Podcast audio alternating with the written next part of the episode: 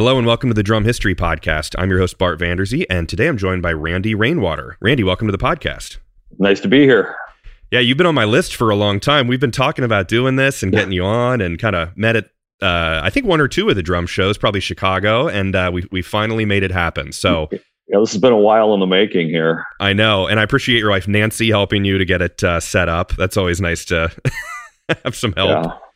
So, Randy, um, like I said, you're kind of a staple at the drum shows. You've got quite the collection yourself, which we'll hear about. Um, and uh, but today we're specifically talking about like rare and unique drum finishes, which there really is um, some some very unique finishes that we all kind of know about, but I think you know a lot more about them um, with some of the big brands. Uh, so why don't we jump in here a little bit and I think a good starting point is maybe explain what got you into really studying these these great finishes and acquiring them and and, and learning about them, and then we'll we'll talk about each individual one. But um, what drew you to you know rare and unique drum finishes? Well, as far as collecting rare finishes, it was I collected everything. Uh, a lot of collectors start out buying everything they can get their hands on, and occasionally you come across a gem here and there. I don't, I can't afford to chase down, you know, super rare finishes and stuff. And it's just uh, the stuff that I do have that's rare. Uh, it's kind of dumb luck. Sure. That's how it started, and uh, um, mainly a Ludwig guy, but I've come across some other stuff that was, that I really like, and and I, I used to have everything, and uh, kind of trying to thin the herd a little bit, but you know I don't have you know the pocketbook to afford shopping for peacock pearl and all that yeah. kind of stuff. You know? I'm, I'm, glad you said that though, because sometimes, like I, have said it in a few episodes before, but like you hear about some collectors where they obviously have. I mean, everyone usually has a different job, but some of these collections are so huge where it's like is it just me who can't afford to buy every single thing they come across? oh, you know, it's some of the big shot collectors, you know, like Bunny and Mike Curato and these guys, and money doesn't seem to be as big of a issue when you're hunting super rare finishes. You know, I've I've only lucked into a few rare ones. Yeah. You know, I've got a lot of 60 stuff. You have the mod finishes and the 60 stuff where, you know, they kind of came to the surface like 15, 20 years ago again after being a little more obscure. Yeah. Yeah, well, you know, the beauty of all this uh, of all this stuff to do with drums is you don't have to own stuff to be knowledgeable about it and to study it and to love it because like there's things like drumarchive uh, .com and there's there's all these you can look at old um, articles and and things like that just to enjoy it. So um, on that note, which is kind of what we'll do today, is is talk about them so people can can learn about them and just look at pictures, maybe Google it and all that stuff. Um, so, Randy, let's hop in, and I I think it's good to maybe start way back and go, you know, talk about some of the older finishes. Like I know there's the like autograph of the stars finish and stuff like that, and the the top hat and cane, which is uh, kind of one of the famous super sought after ones. So let's jump in here history wise and what are some some some really old finishes that you think are are very rare? And again these aren't things you have to have physically owned yourself but just so folks can look them up and enjoy it and uh, and and kind of follow along with us um, where do you think it begins with the the rare uh, finishes in history? Oh uh, you know like mostly the 20s stuff the you know the peacock like i mentioned before uh, terracotta Sure. And, uh, you know, of, of course, uh, butterscotch. Uh, Bob Campbell just did an article on butterscotch pearl. That's what it's been named. I don't know mm. if hmm. it was the official name of it. It was an uncatalogued finish. You know, there's a turquoise pearl, you know, kind of a streaked pearl. So let me ask you this though. So that's an interesting point you said about uncategorized finishes cuz like I don't know if you know this information, but like how does that work where like they're releasing finishes? Was it just like you know, it was way before the internet. Obviously, it was it was pretty early on. Would they just make finishes and just not categorize it and or, or put it in a catalog and just send them out, or what was the kind of thought process behind that? Uh, this is this is strictly my my personal theory. As it's like I don't like when people get you know their their theories mixed up with facts. So I want to make it real clear that I can only assume that they did like they do now is uh, a small test run of some finish that Hmm. um, you know seeing how it how it looks how how it flies how it's received. And so some stuff pops up. You know it's like finding a ludwig kit in anniversary sparkle that you know is traditionally a gretsch finish um, but they exist you know and uh, years back joe loma came up with that gretsch kit that they reproduced uh, with the kind of the, the sunburst or brown burst finish on it, which they started reproducing a few years back. Um, You know, and then uh, some guys came up with another Gretsch kit that had like weird finish on it that nobody's ever seen.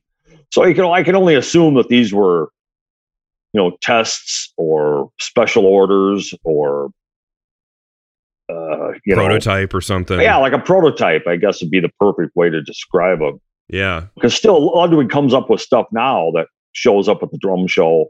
You know, we did ten of these, and you know, and stuff like that. Yeah. Or- It's interesting because it really means that like you got to have a keen eye to maybe see this particular sparkle finish is like, oh, that's super rare. Where someone might just walk by it if it's if it's like a particular if it's not something that stands out like a top hat and cane or whatever. yeah, Uh, you just got to kind of know what you're looking for. Um, so with the big brands, and this is getting pretty specific, but like, are you aware of like, were they making these these wraps and these finishes in house, or were these being kind of um, acquired by you know a manufacturer like uh, that they could all buy from, or, or how did that? Do you know how that would work? I I don't, but I would only assume that they would. There was somebody that was manufacturing per their specs and Mhm. stuff. I, I can't imagine they did all that in house. No. In your experience collecting and finding them, you know, at drum shows, do they hold up pretty well? Does the glue stick after all that time, or is there some some repair that's needed? it, it's funny how how you know I- think it goes for a lot of products. It's like sometimes it seems like the newer they are at times, the less they hold up.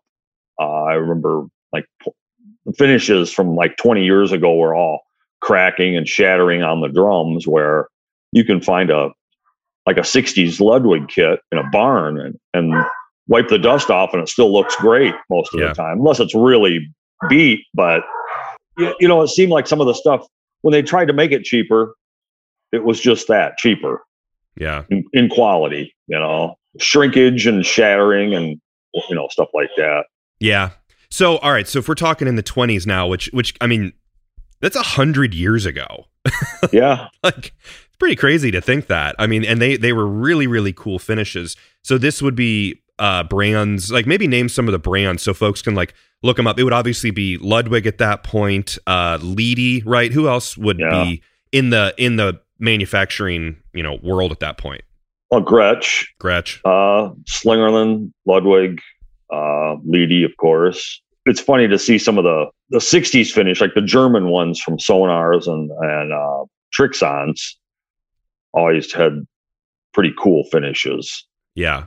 And of course, you know, when the Japanese started getting into the the the drum world, then then that was the possibilities were endless with all Yeah. the different and kind of the rip off finishes. Some of them were, you know, but yeah, Which they're, they're awesome though. Those are some are of my awesome. favorites. Yeah, They're really cool. Which They, uh, uh you know, and maybe this is something too we can talk about as we go is the what was popular as at each decade because like uh you know, Sparkle becomes popular and then the the Oyster Pearls obviously after Ringo became very popular and I'm sure before that, but it seemed like from what I can tell uh in the 20s, it looks like a lot of that like um that kind of swirl and what what is the, what would the term for that be uh that you it's, you said it's almost like a peacock finish but it seemed like there was that kind of marbly look to a lot of them in Oh, the uh, the one I was trying to think of before was like an abalone finish. that's what i was There's yeah a couple different versions of that, but uh, it's just it's it's one of the most beautiful finishes. Yeah. and uh, makes you wonder how they came up with this stuff.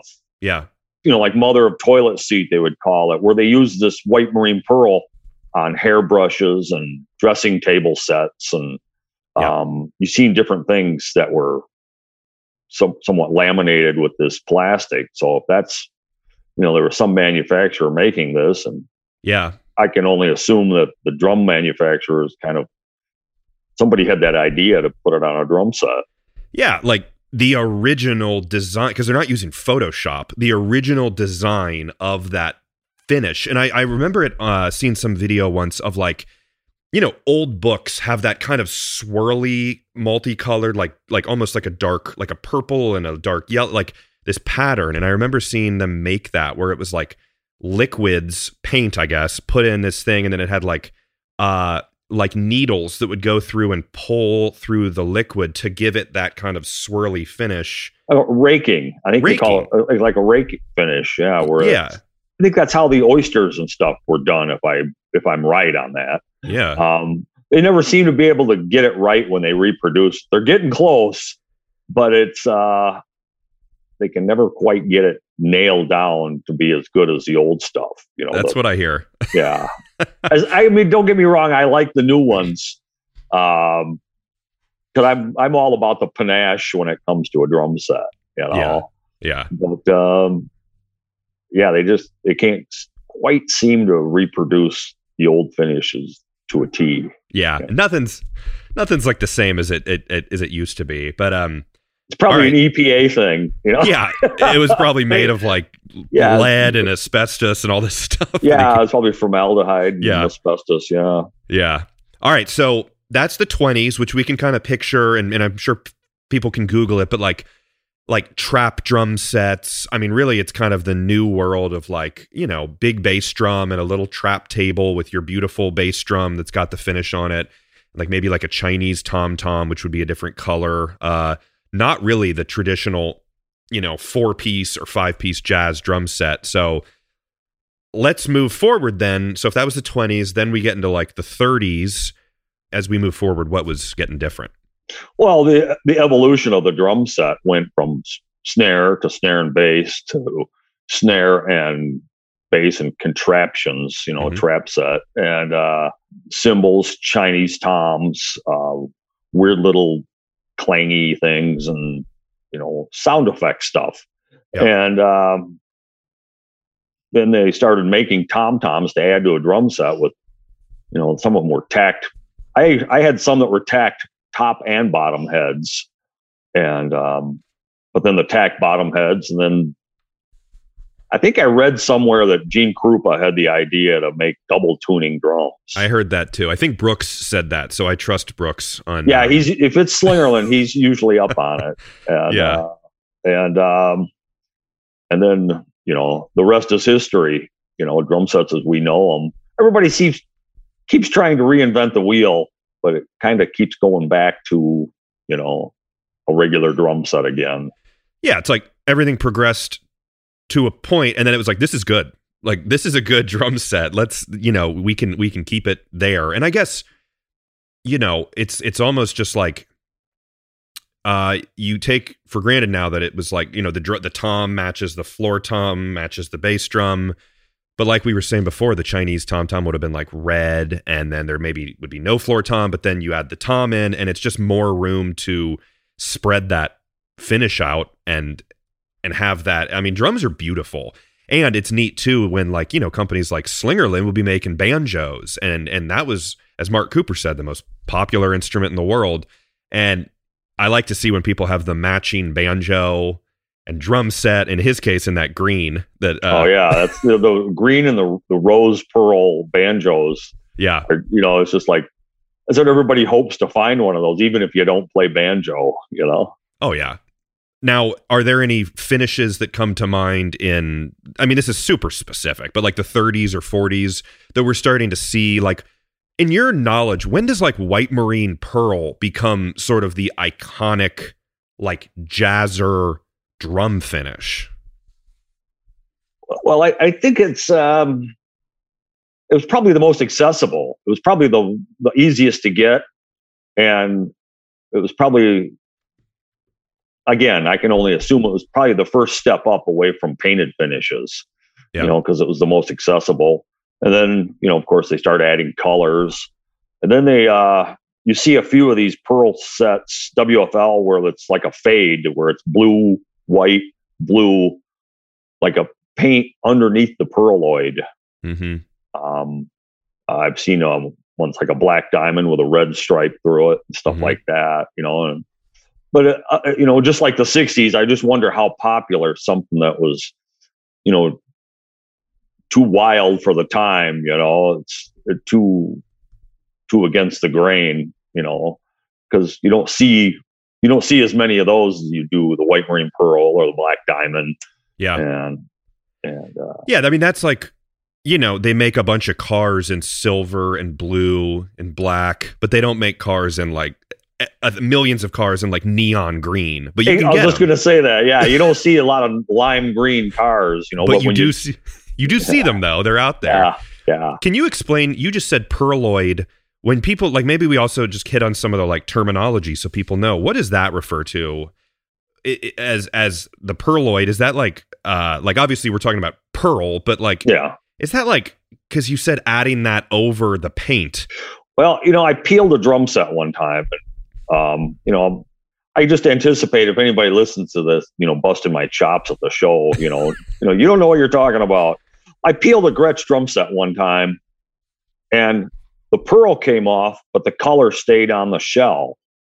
So the pearl was like like a translucent, like that contact paper you stick on a bathroom window with the color underneath it. So it's funny that you don't see more crazy finishes with that technique.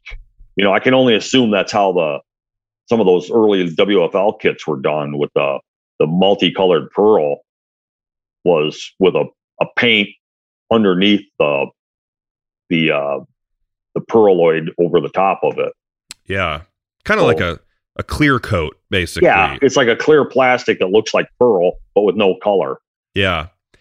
It's interesting. I remember uh, I got to listen back to it, but Steel Turkington from uh, Kentville Drumheads and, and Repairs did did an episode, and he really broke down about it's a layer of this, and then it's a layer of clear, and then it's a layer of sparkle, and it was, I mean, it's a science. Um, oh yeah, yeah, yeah.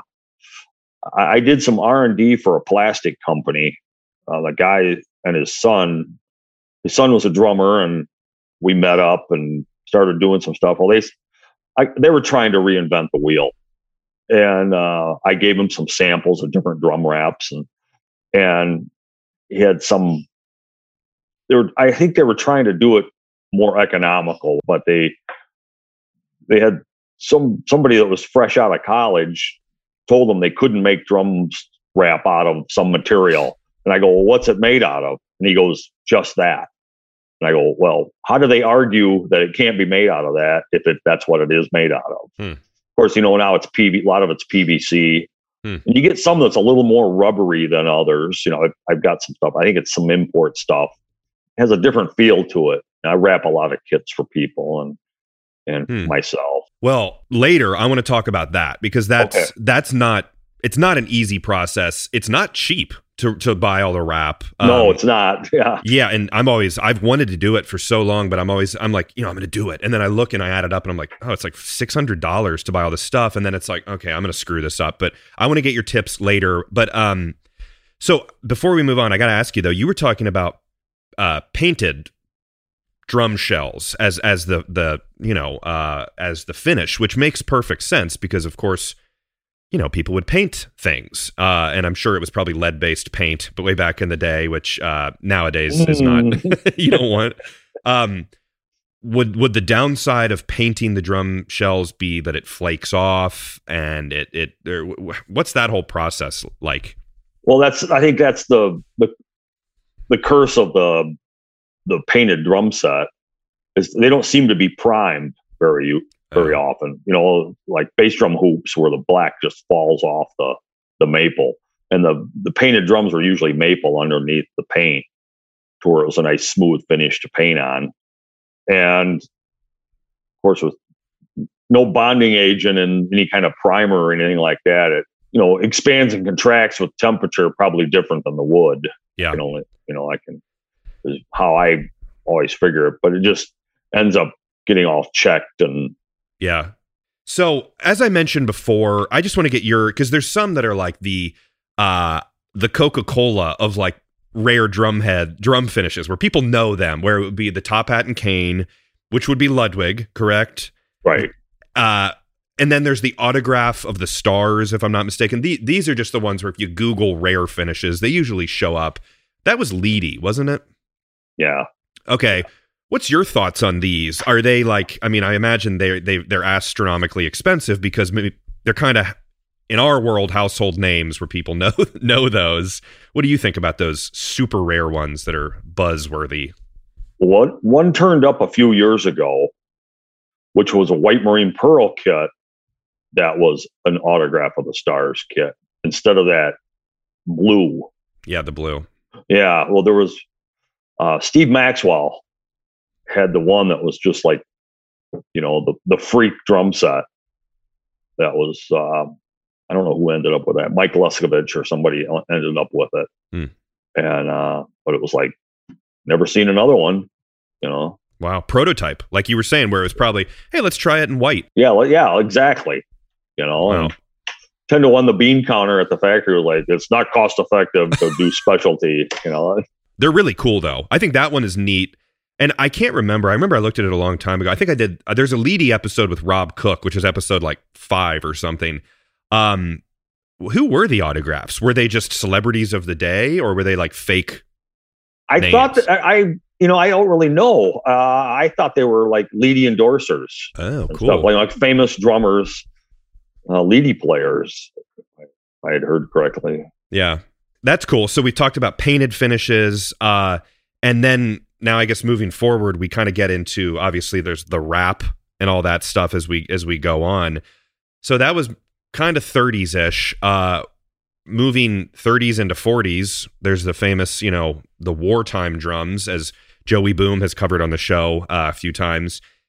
What about that? What's what's your thoughts in in this era uh, of collecting in that that late 30s, early to mid 40s? Uh, what do you find there? It's funny. Everything World War II I had, I, I sold to Joe Yeah, because it's his thing, you know. And Yeah. uh, but yeah, you know, that was it was kind of cool. They still used pearloid on some of the rolling bomber kits. You know, a lot of them were the rosewood lugs and the painted finishes, but it was nice to see nothing prettier than a white marine pearl kit with rosewood lugs on it. And like I say, I don't another one I don't come across very often. You know, it's, I don't pursue as much as I, you know, I used to be. I, the, the only thing I was ahead of the curve on a lot of these young guys where I was out pulling stuff out of the newspaper every day. If you remember what a newspaper used to be, it was a um, newspaper. No, I'm kidding. yeah, and uh, so I was up early in the morning. I'd get the paper and I'd start calling people. They had Grandpa's drum set in the attic and wanted to get rid of it. And so that's you know how you find a bunch of this crazy old stuff. And of course now picking of anything is is getting harder and harder because of all these TV shows and, and stuff like Yeah. that. Very true. I don't know, but they're they're you're right. Where I mean, it seems to me like rolling bombers and the other ones, you see a lot of white marine pearl. Um, but I guess that's interesting because that that finish and that pearloid, what maybe wasn't so needed in the war effort, uh, where they could still use it because I guess it's just a chemical mixture where it's more uh, attainable versus the metal, which would be like yeah, the, yeah, the metal is the thing that changed the whole design of the wartime drums. It could Yeah. only be like 10% metal, you know, as minimal as possible. Yeah. Okay, so uh now that's all kind of the early stuff. When when we get forward into like the 50s and 60s, I think that's more kind of modern drum set where you're still people take them out to gigs on a weekly basis now, which they do Sure. for with you don't really have like a 30s drum set at a bar playing covers. You can, I'm sure people do. I, I do. you do. yeah. Yeah. I uh I played in a thing one time where it was, you know, you this guy had this big massive kit with a cage and all kinds of stuff. And I had this 30s Radio King set. And I had to set up on the floor because this guy's set took up half the bar. and um so we played and the sound guy come up to me and he's like, your drum set sounded great through the PA. He says, and wait till you hear this guy's kit. You know, it's like it was it was just horrible. And uh, yeah.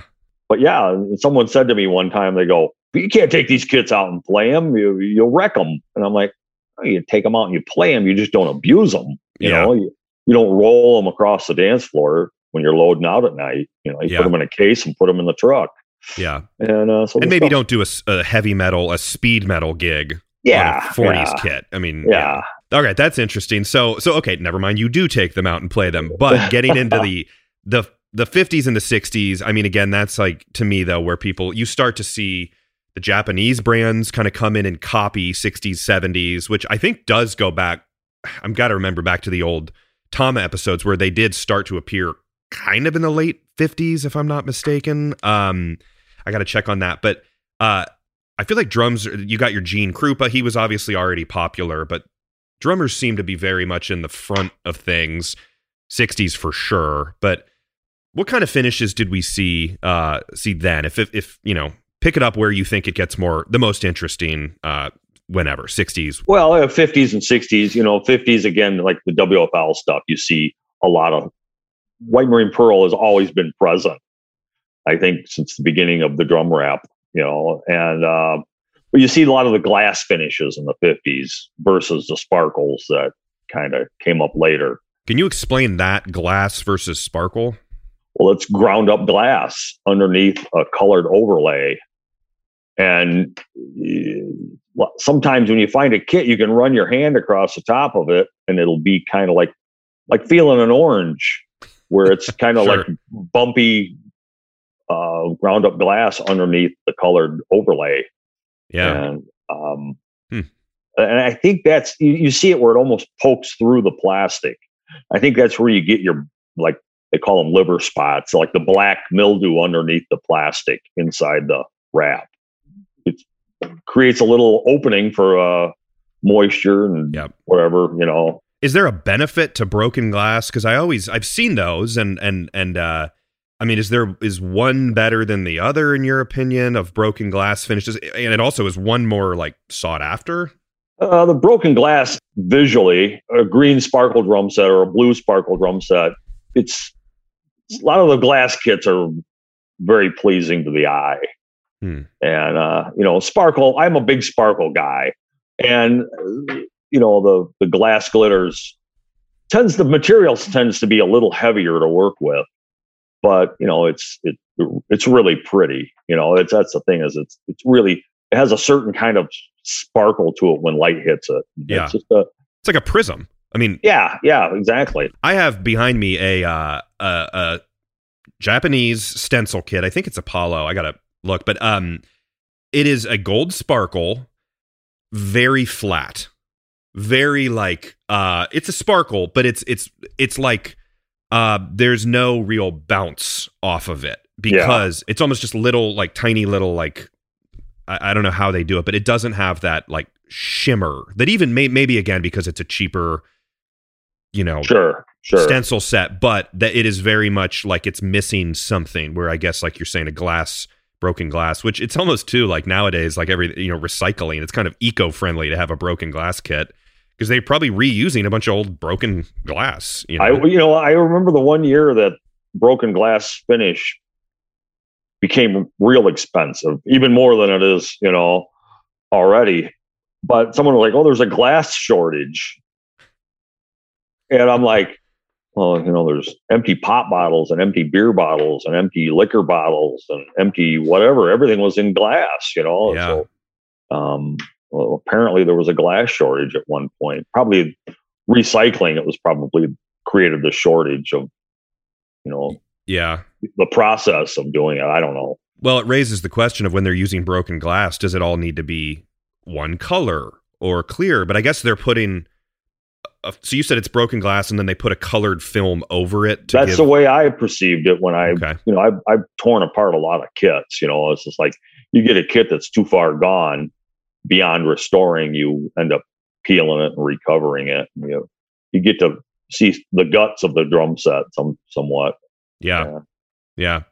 All right. So that's broken glass. Obviously, we have normal glitter, which I guess what's the di- I mean, can you describe the difference that you've seen? Like what would glitter just be a printed like I was saying a printed you know, they would just put that design on a, a wrap and just go around? Well, a lot of the stuff that's, you know, it's it's um if you look at it, like you get one right up close to your you can see like little they're like little discs almost with bends in them underneath a colored overlay. Hmm. So basically, all your sparkles, most of your sparkles are silver sparkle with a different colored overlay. Sure. Then you, you know you see some some really oddball finishes, but Yeah. most you know most standard silver sparkle. The champagne sparkles gotten to be real expensive because it's it's real copper underneath a clear overlay. Yeah. So, you know, the price of copper has affected the drum world as well. Hmm. All right, so we got our sparkles, but we're also so let's say we're in the 60s, late 50s, 60s. You also get some pretty far out. I mean, this is a experimental time. Uh and you get like in more ways than one. in yeah. more ways, yeah, which which again trickles down. I think uh some there there was some uh drug induced uh you know finishes. Uh there's a lot of like the and it might be 70s, but you know, in that era like the tiger the the the tiger swirl like things like that where I forget the exact name, but man, they're awesome. I mean, Or they're the- so cool. I don't know exactly what year. Kurt Ekstrom would be the guy to ask Yeah. what year, you know, Mod Orange and stuff actually first hit the first year it was in a catalog. Yeah. But the Mod Orange, the Citrus Mod, Yep. and the Psych Red, um, you know, were kind of like a a more colorful version of Black Oyster and and Blue Oyster and the almost impossible to get Pink Oyster. You know, Mhm. Okay, expand on that a little bit. Where I mean, you said they're impossible to get. They're out there. oh, Is they're out there. Ask Danny Rivera; he has them all.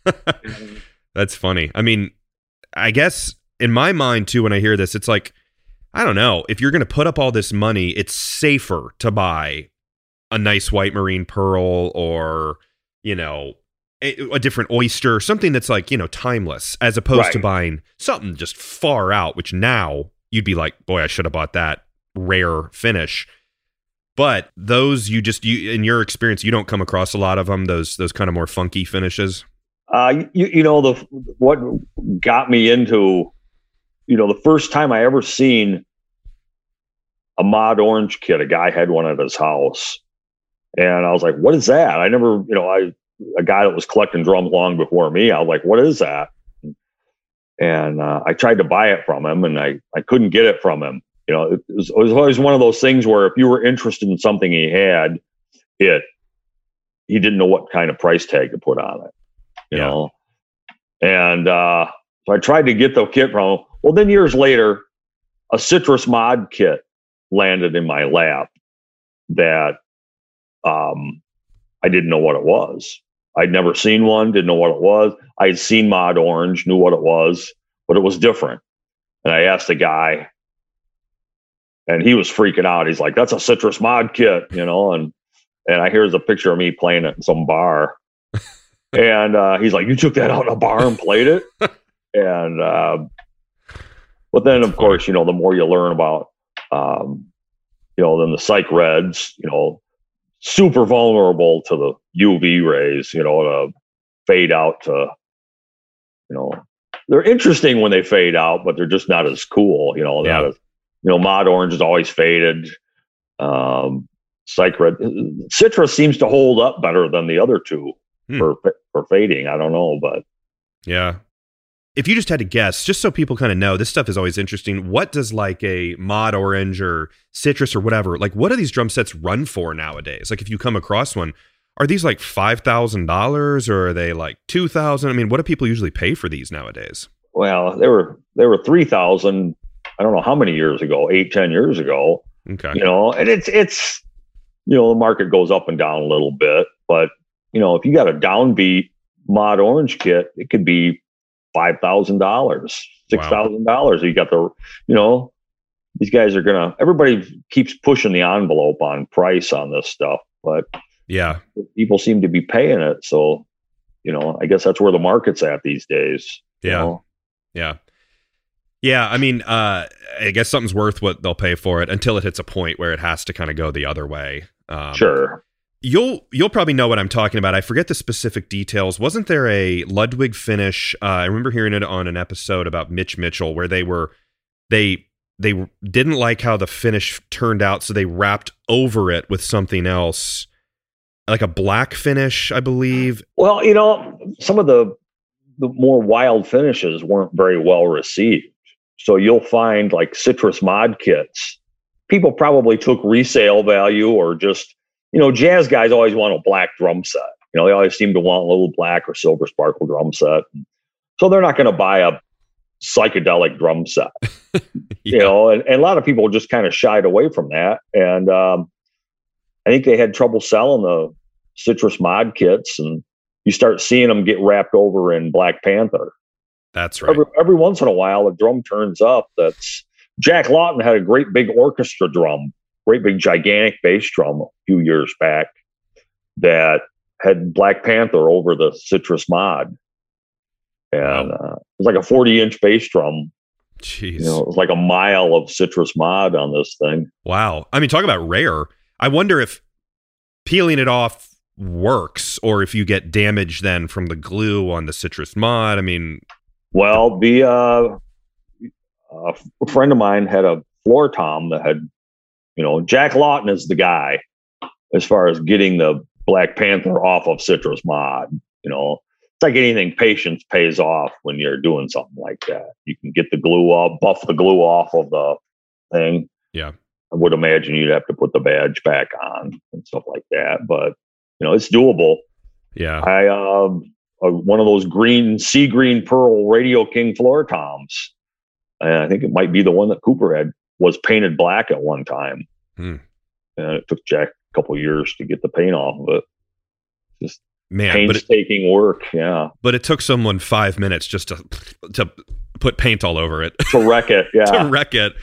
So I want to ask you a little bit about some Rogers finishes that come to mind too while we're talking about it. It would be the Mardi Gras and then the the Scotty finish. Those are really cool. Rogers has some neat ones. Do you oh, come that across? is really cool. I've I've never owned one personally, but the the, the Scottish plaid finish was yep. uh was like a painted finish, like the other Duco drums. Hmm. And uh, but yeah, the Mardi Gras and all that is just they're beautiful kits.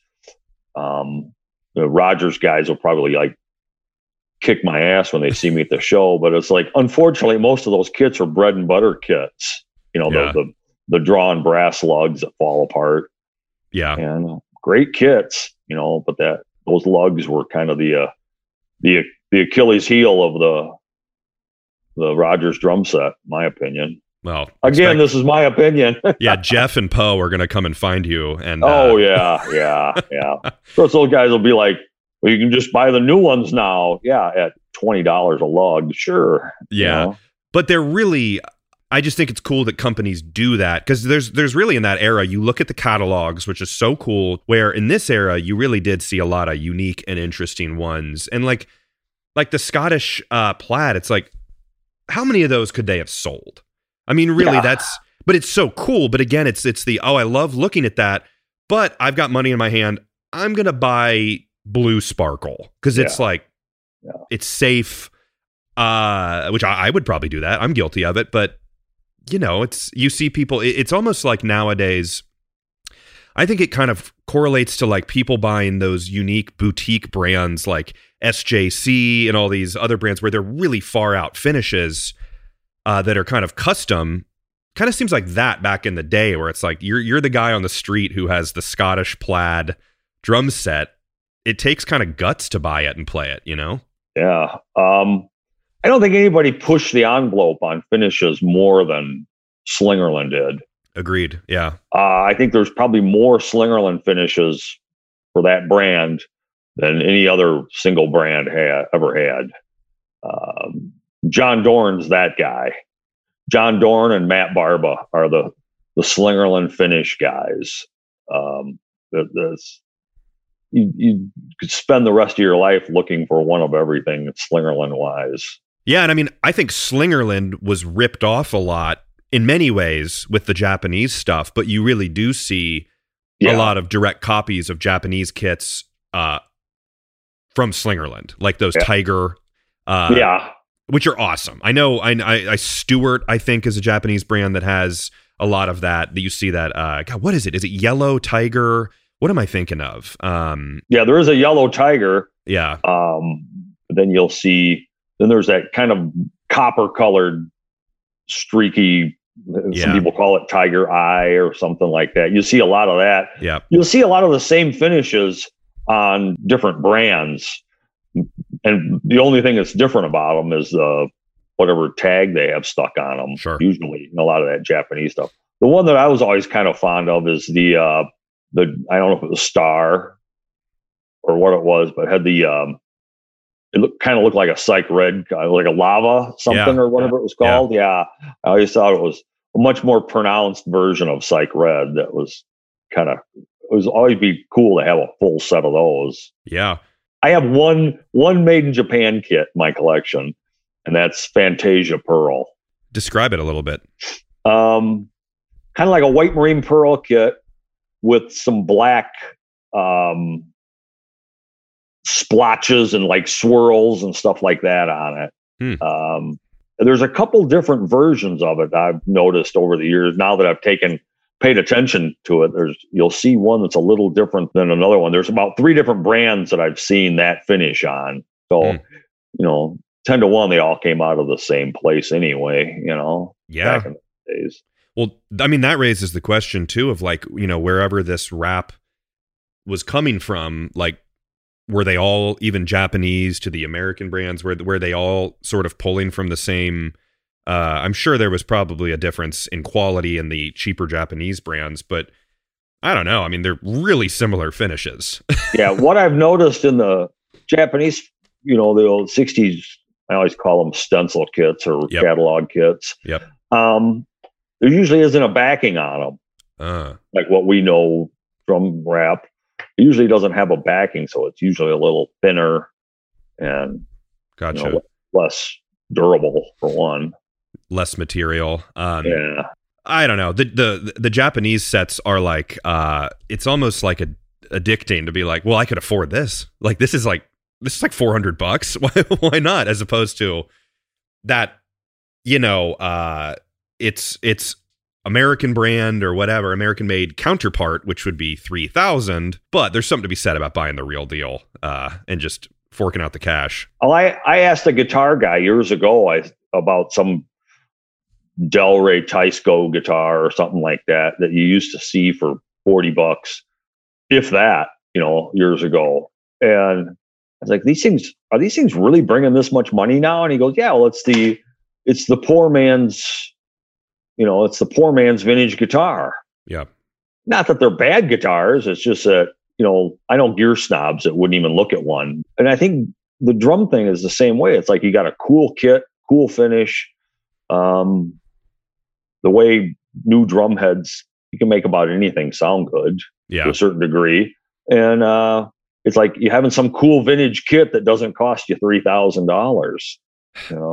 Well, and you just raised a good point with the guitar thing. It's like it's like yeah, oh, they wouldn't look at it until someone like let's say like Jack White or someone yeah, plays yeah. one or that le- amp that amp Jack White plays, you know, those used to be laying all over the place. Yeah. All of a sudden, you know, Jack White's using one and lucky for me they tripled in value, you know, or whatever. yeah, or Ludwig standards.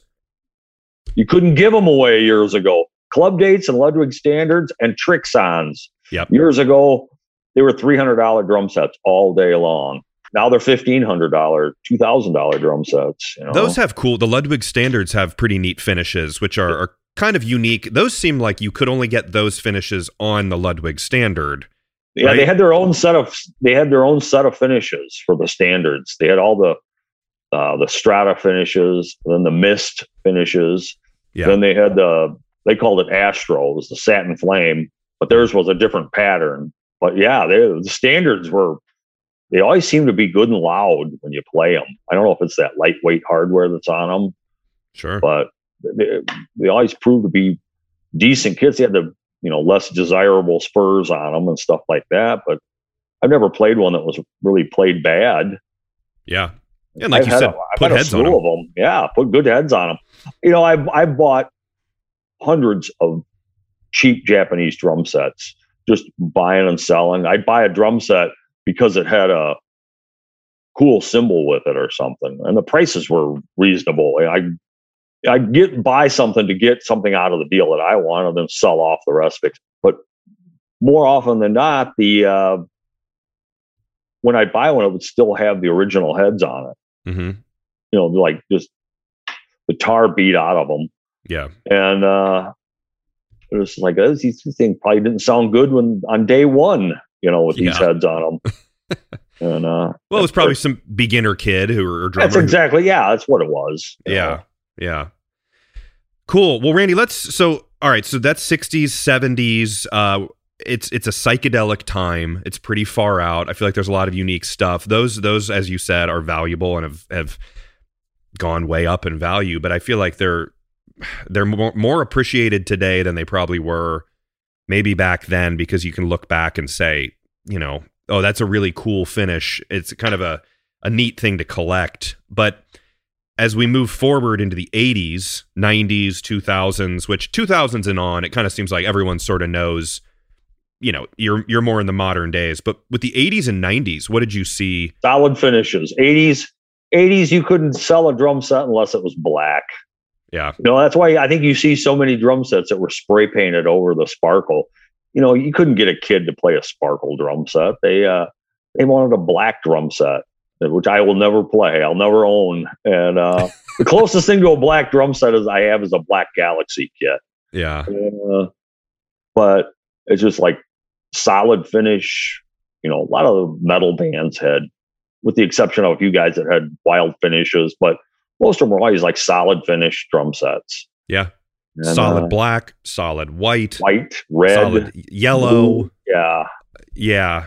Um which there's nothing wrong with it. And I feel like the hardware was a lot chunkier then and just would cover the drum more and it was big power toms, which there's a uh there's a big following of power toms now. I will say that and I've had people talk to me about it and say, "Hey, you got to do a power tom episode," which um, I will at some point. But um you know, it is I guess it makes sense though. You don't really see four tom like rack toms, three floor toms in like uh citrus mod. It it seems like those those psychedelic finishes fit really well on a nice little four piece drum set. Unless you were Ed Cassidy from Spirit, where he had the gigantic Psych Red kit with the big gong bass drums Yeah. and you I mean, know, it's cool. Yeah, the more is more kit. Yeah. Those though seem less in your experience, what do you think? They seem less valuable for an 80s or 90s solid finish black drum set seems to maybe get less uh of a return on the val on the Oh price. yeah, yeah, yeah. You have like black Cortex, white Cortex, any Cortex kits, unless it's an oddball finish. You know, every once in a while a yellow one will turn up, and they're, they're pretty rare. Yeah. Um, and Butcher Block has kind of come into its own past few years. It's just like I remember people would just laugh and walk away from those things years ago, and I like Butcher Block. I think I've always thought it's awesome. yeah, Is that a, how does they how do they do that? Is that just a, a- like typically a wrap or what is the makeup of Butcher Block? Well, it's uh, it's like it's like countertop laminate. If you you've seen countertops that look just like a butcher block drum set, so it's a thinner version of that, like a Formica.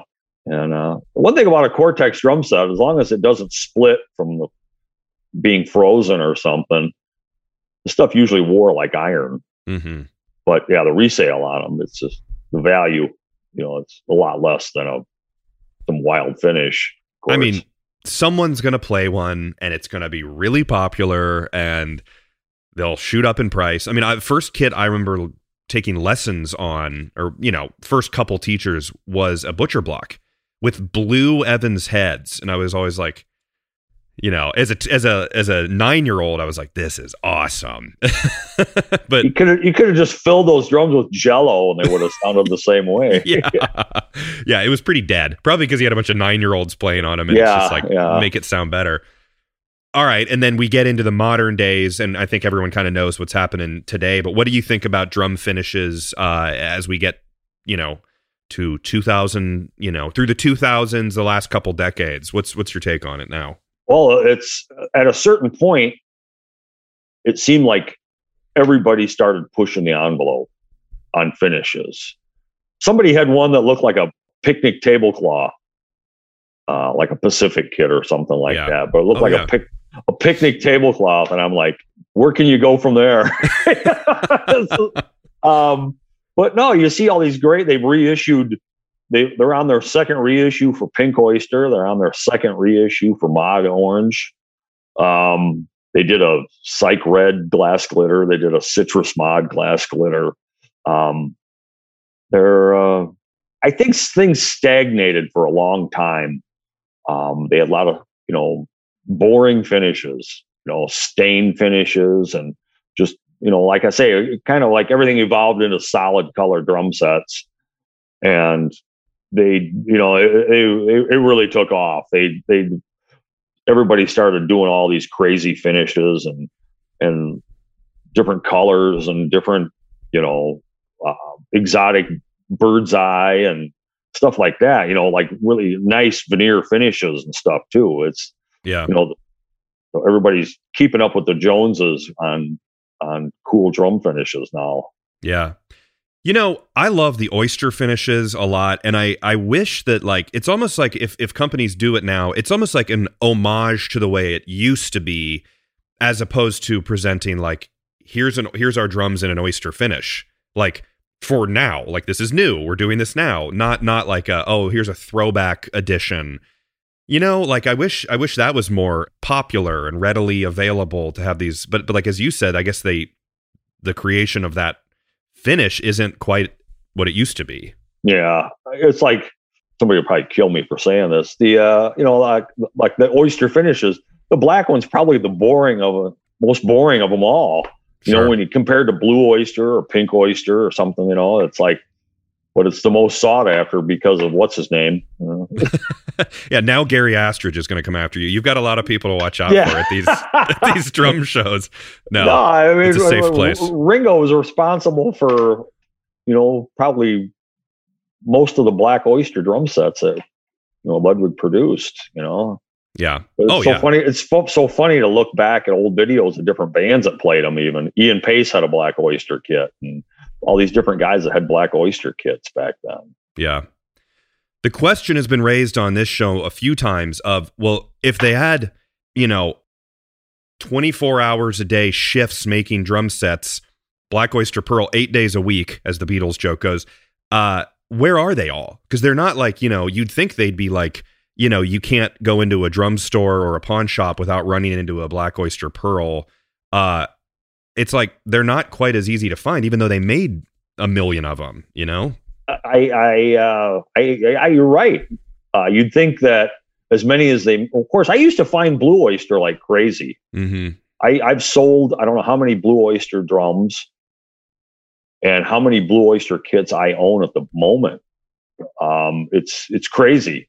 There's kind of a curse out there, in my opinion, kind of a more of a pet peeve is these guys because they never seen it. It's rare, and Yeah. it's like oh the rare Blue Oyster, and I'm like God that stuff. I used to find I couldn't give that stuff away at the drum show years ago Yeah. and uh, it's always seemed like you know when I was out picking drum sets, I used to, you know, I was buying a drum set a week for a long time years ago, like 25 years ago.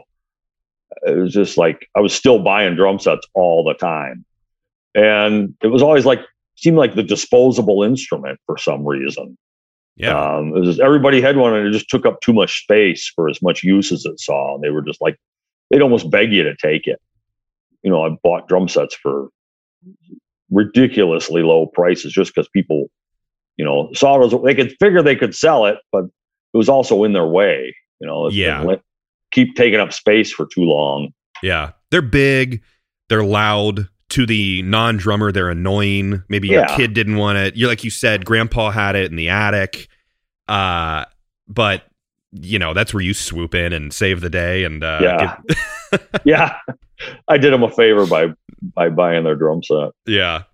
Awesome. Well, Randy, this has been really, really cool. I'm I'm glad to to talk to you and have you on the show um, because you have always come very highly recommended. I know Vincent Ward has been on me about getting you on the show, and you're just one of those guys from from. I haven't been to a ton of shows, but you're a staple of the shows. I mean, you're just you're kind of you you you're always really there, and you're very nice and and uh, happy to help people. And I think you're one of the guys too who really supports the younger generation coming in, which is important to keep our instrument, you know, alive.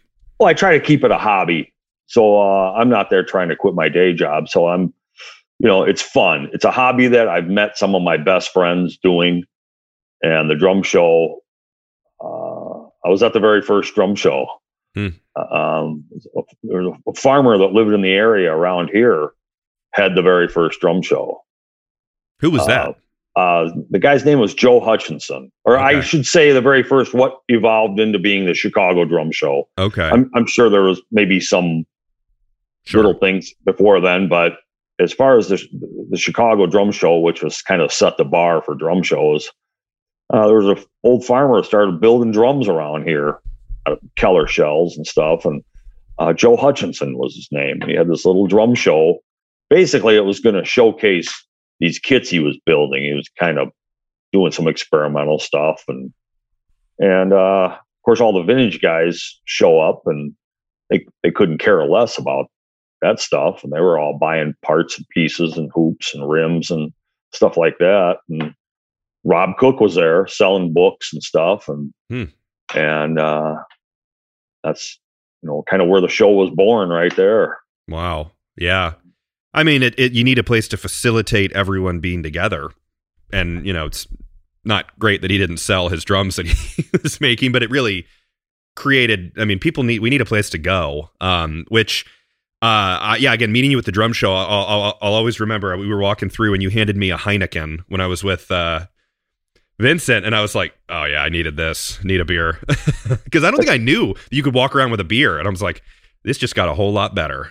well, you know, it was funny. We did the show there a few years, and we had this guy that was helping us in our booth. I was like, we sent him out to get some beer. I'm like, I've been to the flea market here a hundred times because it's the show is only an hour away from me used to go to a flea market there that used to be second to none, you know, and and but I've sat around and drank beer with guys at the flea market. I was like fairgrounds, they have beer at the fair. Yeah. So I never I didn't and, and nobody objected.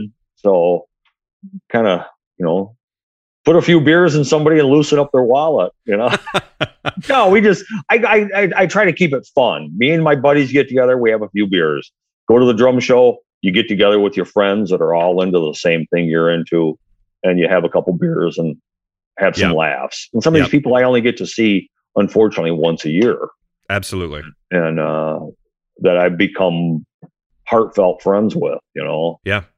I look forward to them so much. I've I've said it on the show before, but I don't think I'll be at the Chicago show this year because there's I'm having a my wife's having a baby like two weeks before, and it's just like that's probably not going to work out. But um, it is uh it is so awesome and it's just such a good community um that uh you know i'm sure i'll see you around at the next one or at one of the other ones but um so uh randy's going to be kind enough to join. He mentioned earlier and i said we'd refer back to it but uh we're going to do the patreon bonus episode this week on getting randy's tips on wrapping drum shells uh because it's not that easy. It's kind of intimidating. Uh you just i guess you have to do it. I've never done it myself I've been very close to just buying all the stuff. And then I went, oh my God, like I said, it's $500. I can't afford that right now.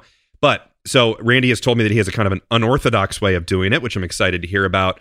Um, so if people want to hear that, go to drumhistorypodcast.com, Patreon button in the top corner, and two bucks a month and up, and you get to hear these bonus episodes with uh, people like Randy and all kinds of things. So, um, Randy, do you want to tell people like where they can find you? Are you trying to actively sell drums online, anything like that, or is it just more of a find you at the show kind of deal?